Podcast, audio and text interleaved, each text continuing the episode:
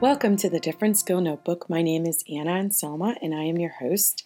If this is your first time joining us, the Different Skill Notebook is a tool to equip parents, families, and educators on social emotional learning. Today, I wanted to bring you guys into a conversation, a smart conversation I had with a parent. It's one of my consultations. I think it will be helpful to you in, in many aspects. Today, the skill that we're going to discuss is coping. Coping with stress and discomfort. If we do not cope, we cannot adapt. And if we cannot adapt, we can't evolve emotionally and socially. And in the different skill notebook, we always talk about the importance of skills outside of academics. Because when we look at the big picture as to what we want for our children, I think we can all agree that we want children to self manage, have self control, and be able to manage their own lives independently. While academics plays into this, and it's one aspect of learning, it isn't the complete picture.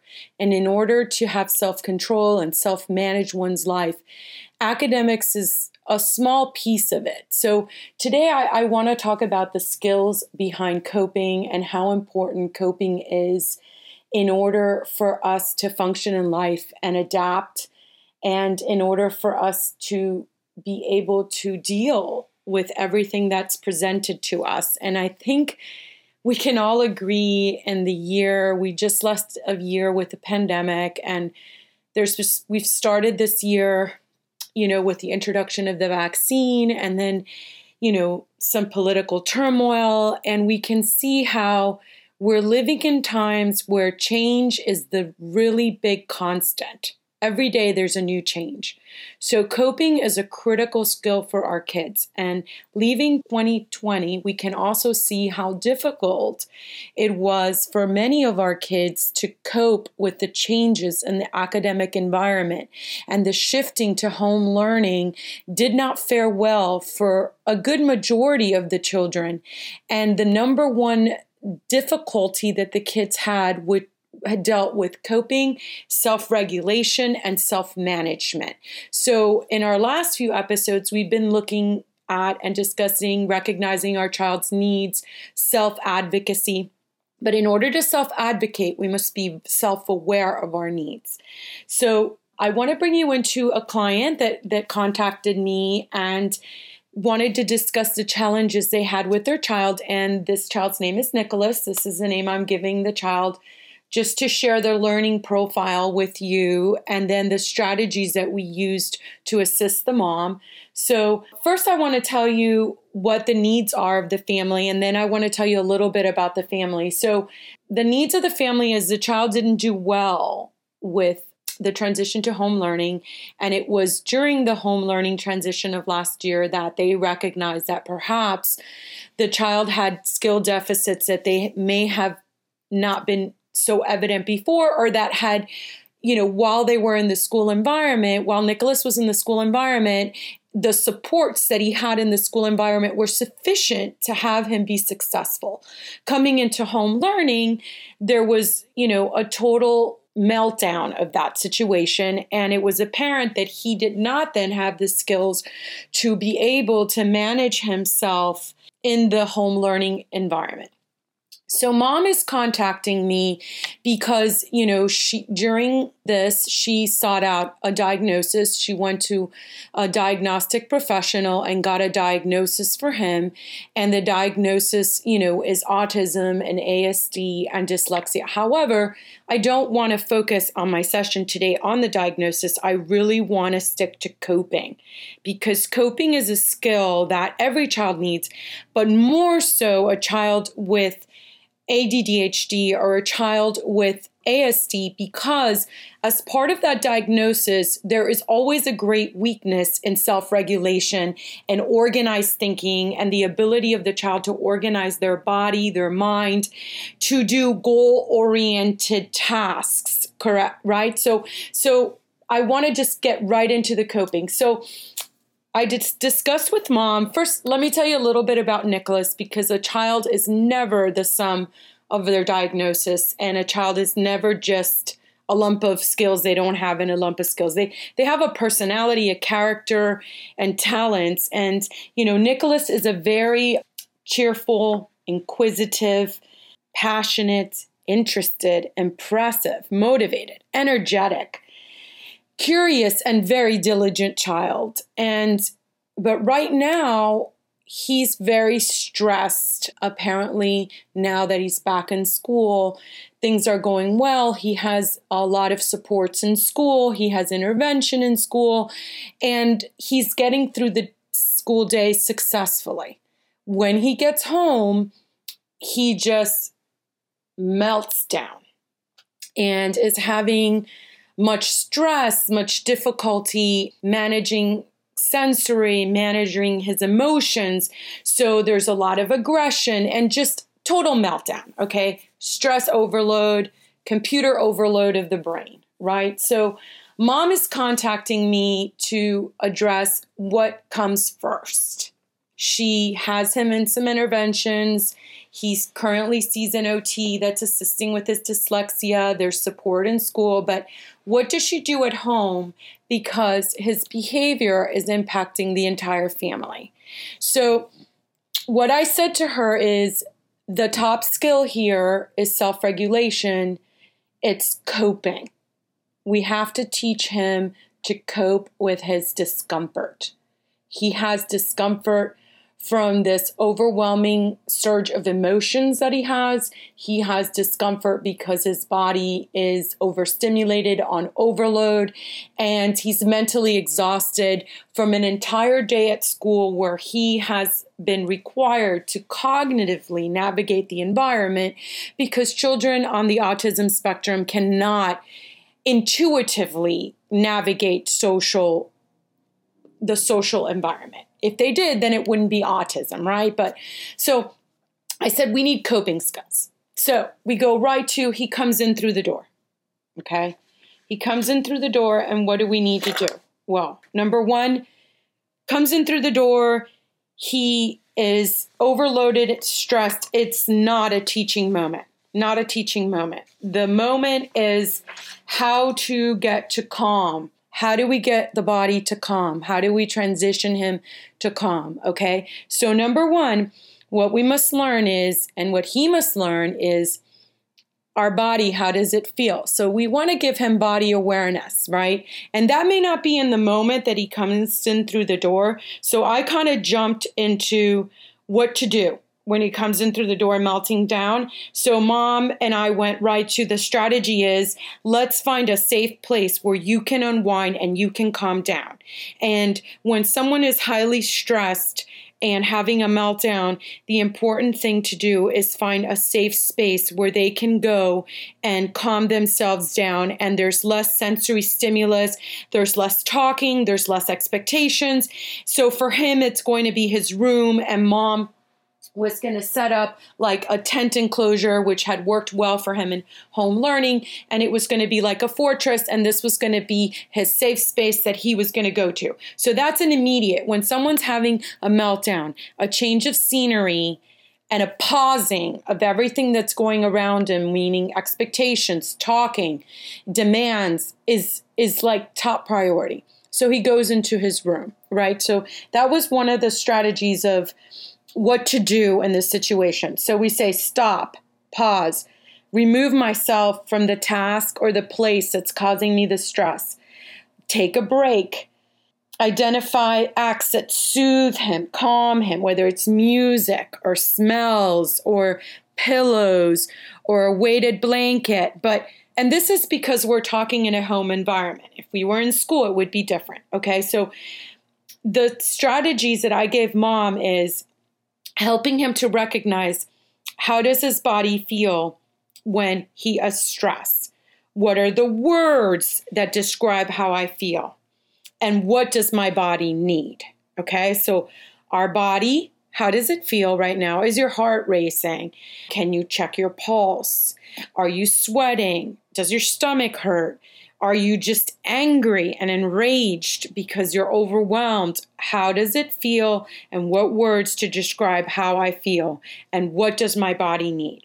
Okay, when do you feel this? Okay, at the moment in this scenario that we're in, in this case study, it's you know, after school, when I come back from school, I am not well. I am very stressed. My body feels this way. I need I have these needs. I need to calm myself down. I need to go to a calm place, right? So, when is it? When I get back from school. What to do, right? Well, in if it's a younger child, a change of scenery, it's very effective because sometimes a child's body is so overloaded, you can't really go through thinking strategies. So they need to be physical strategies. And we decided that he would go to his room, right? And then it comes to how to do it, how to do it. And this is where the parent has to model this strategy because a child or a person or a teen that's in high distress or stressed out and having emotional regulation issues, and melting down cannot always implement a strategy themselves.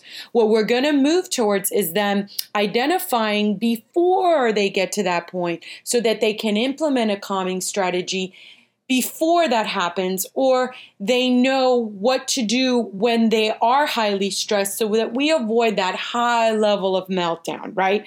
So we went from when, what to do, and how to do it right? And then in the how to do it is when the child's not stressed and when the child's not having a meltdown. At a later time is when you unpack all of this. And then that's a teaching moment. And you go back to when you came back from school, this is what happened. So, this is how your body felt. And when your body feels this way, you need to do this. And then this is how you do it, right? And you can practice it maybe when it's not in a highly stressed situation, right? And it's, you know, it's an opportunity for you to say these are some options so that he can practice these options. Also, too, it's okay not to wait till there's a meltdown to learn to be calm. You know, we can learn to be calm to be more productive, coping and knowing that there's going to be tasks and situations that are going to be stressful. So we can prepare ourselves prior to those situations, prior to homework. There will always be discomfort in our lives for all of us, for a parent and for a child. So, not teaching your child to learn to cope with discomfort is setting them up for a lot of grief, right?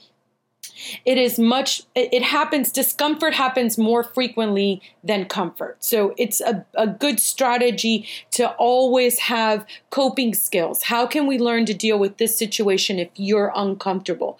But we don't necessarily take away the discomfort. The strategy is not taking away the discomfort. It's learning to cope in a positive and productive way with the discomfort. As parents, sometimes we want to rescue our kids from discomfort, and that's not the solution because the world, as we can see it now, more than ever, is very uncomfortable. We are all having to cope with change that's way beyond our control. We're all having to adapt to situations that were unexpected and we didn't know were coming. So they've been a great surprise, or we've been having to adapt to a great amount of loss personally, whether it's employment or family members or friends. We're also having to adapt to a large amount of stress from having family members and friends being you know affected by covid. We're seeing a lot of distress and unrest civil unrest in our government right? So these are times where adaptability is key but adaptability and flexibility and shifting our mindsets is not easy if we don't have coping skills. And if we avoid discomfort we don't learn to acquire coping skills. So I hope this session was helpful to you this was my first session with this parent and during this session we did Im- unpack many things about the spectrum ADDHD and dyslexia and we covered many things but I always go to prioritizing with my parents. What is the top thing that you need to tackle? Because a child that's distressed and unable to regulate cannot learn So the learning is blocked. So you always go to the skill required to open up the pathway of learning. And unable to cope is not a good uh, skill deficit for a child who's going to have discomfort in their body. If a child has autism and ADHD, they're going to have discomfort in their body and they're going to have needs that need to be met. And ignoring them does not help the learning process. And coping is a great skill for all of us. As a parent, in teaching my children how to cope, with their stresses, I have learned to cope with my stresses better. And we've learned to be more proactive in how we manage our lives to avoid unnecessary stress and unnecessary exposure to situations and environments that escalate our stress and our discomfort. For example, having the news on 24 7 very stressful for me. Do I check the news? Absolutely. Do I do it all day? No. Being on social media all day, being bombarded with an overload of information? No, don't do it. Do it on certain times. And knowing when to leave those platforms, right? When it's, you know, you're getting fed information that's stressing you. And that's what I said with this child, Nicholas. It's like, what is happening to your body? When is it happening? And then how do we do what do we do and how do we do it to reduce that stress right? I hope this time was helpful. In our website and on podbean you will see a transcript and notes on the podcast and they will have additional information on you know, this child's diagnosis and the other areas that m- the mom and I spoke about that were relevant to his situation. I think that it, you know, sometimes we we don't know what to prioritize when our child has several needs. And if we don't prioritize the right skills, we tend to find ourselves in crisis. And at the Social Mind Center, we always prioritize the entire family and the family wellness. So, because when a family is not as a whole well, it's difficult to be proactive in helping one of the kids. If you find this helpful, you can contact me on my on my website www.socialmindcenter.com and you can press the consult button and I will be reached immediately and you can set up a consultation with me. Our first consultations are usually free. And you know we can work on if you, if I cannot help you with your situation we certainly have resources and colleagues everywhere that can help you with your situation. Or you might find yourself in a situation where you already have the resources and tools and are just not using them properly. Thank you so much for your time and I look forward to our next episode